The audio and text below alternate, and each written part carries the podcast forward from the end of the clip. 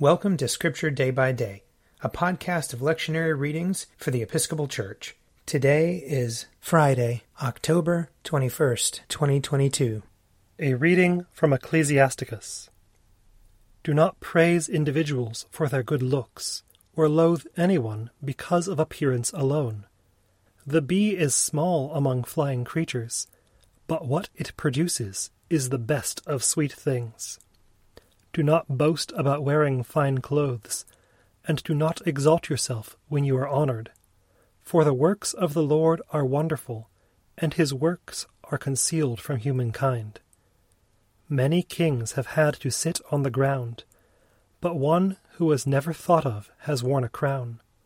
Many rulers have been utterly disgraced, and the honored have been handed over to others. Do not find fault before you investigate Examine first, and then criticize. Do not answer before you listen. Do not interrupt when another is speaking. Do not argue about a matter that does not concern you. And do not sit with sinners when they judge a case. My child, do not busy yourself with many matters. If you multiply activities, you will not be held blameless. If you pursue, you will not overtake, and by fleeing you will not escape. There are those who work and struggle and hurry, but are so much the more in want. There are others who are slow and need help, who lack strength and abound in poverty, but the eyes of the Lord look kindly upon them. He lifts them up out of their lowly condition and raises up their heads, to the amazement of many. Good things and bad, life and death, poverty and wealth, come from the Lord. The Lord's gift remains with the devout, and his favor brings lasting success. One becomes rich through diligence and self denial, and the reward allotted to him is this when he says, I have found rest, and now I shall feast on my goods.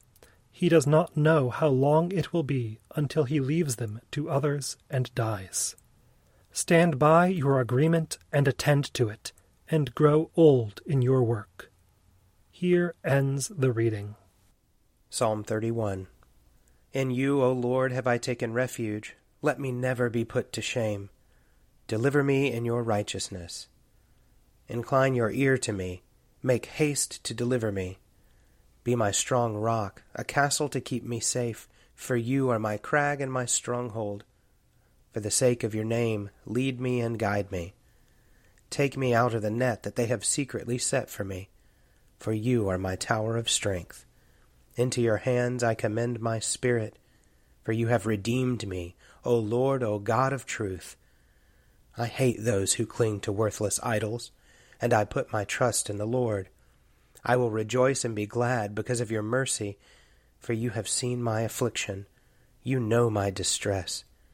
You have not shut me up in the power of the enemy. You have set my feet in an open place. Have mercy on me, O Lord, for I am in trouble. My eye is consumed with sorrow, and also my throat and my belly. For my life is wasted with grief, and my years with sighing. My strength fails me because of affliction, and my bones are consumed. I have become a reproach to all my enemies and even to my neighbors a dismay to those of my acquaintance. When they see me in the street, they avoid me. I am forgotten like a dead man out of mind. I am as useless as a broken pot. For I have heard the whispering of the crowd, fear is all around. They put their heads together against me. They plot to take my life. But as for me, I have trusted in you, O Lord. I have said, You are my God. My times are in your hand. Rescue me from the hand of my enemies, and from those who persecute me. Make your face to shine upon your servant, and in your loving kindness save me. Lord, let me not be ashamed for having called upon you. Rather, let the wicked be put to shame. Let them be silent in the grave. Let the lying lips be silenced which speak against the righteous, haughtily, disdainfully, and with contempt. How great is your goodness, O Lord, which you have laid up for those who fear you. which you have done in the sight of all for those who put their trust in you. You hide them in the covert of your presence from those who slander them. You keep them in your shelter from the strife of tongues.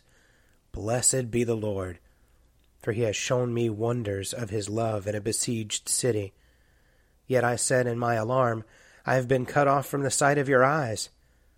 Nevertheless, you heard the sound of my entreaty when I cried out to you. Love the Lord, all you who worship him. The Lord protects the faithful, but repays to the full those who act haughtily.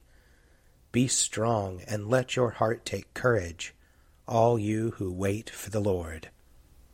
A reading from the Revelation, chapter 9.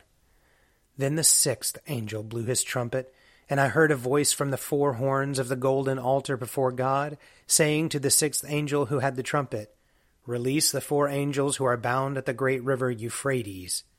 So the four angels were released, who had been held ready for the hour, the day, the month, and the year, to kill a third of humankind. The number of the troops of cavalry was two hundred million. I heard their number. And this was how I saw the horses in my vision. The riders wore breastplates the color of fire and of sapphire and sulphur. The heads of the horses were like lions' heads, and fire and smoke and sulphur came out of their mouths. By these three plagues, a third of humankind was killed by the fire and smoke and sulphur coming out of their mouths. For the power of the horses is in their mouths and in their tails. Their tails are like serpents having heads, and with them they inflict harm.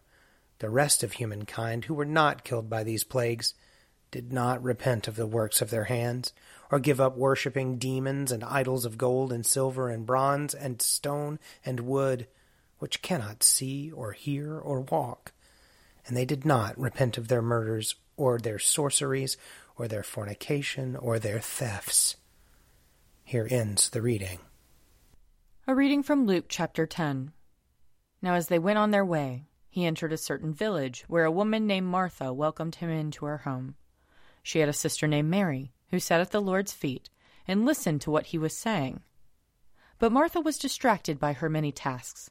So she came to him and asked, Lord, do you not care that my sister has left me to do all the work by myself?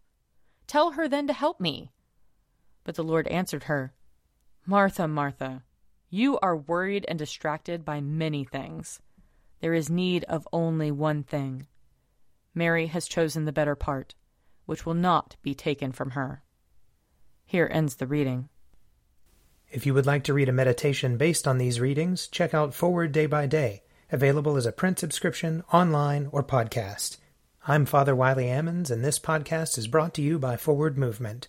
Learn more about our work to inspire disciples and empower evangelists at www.forwardmovement.org.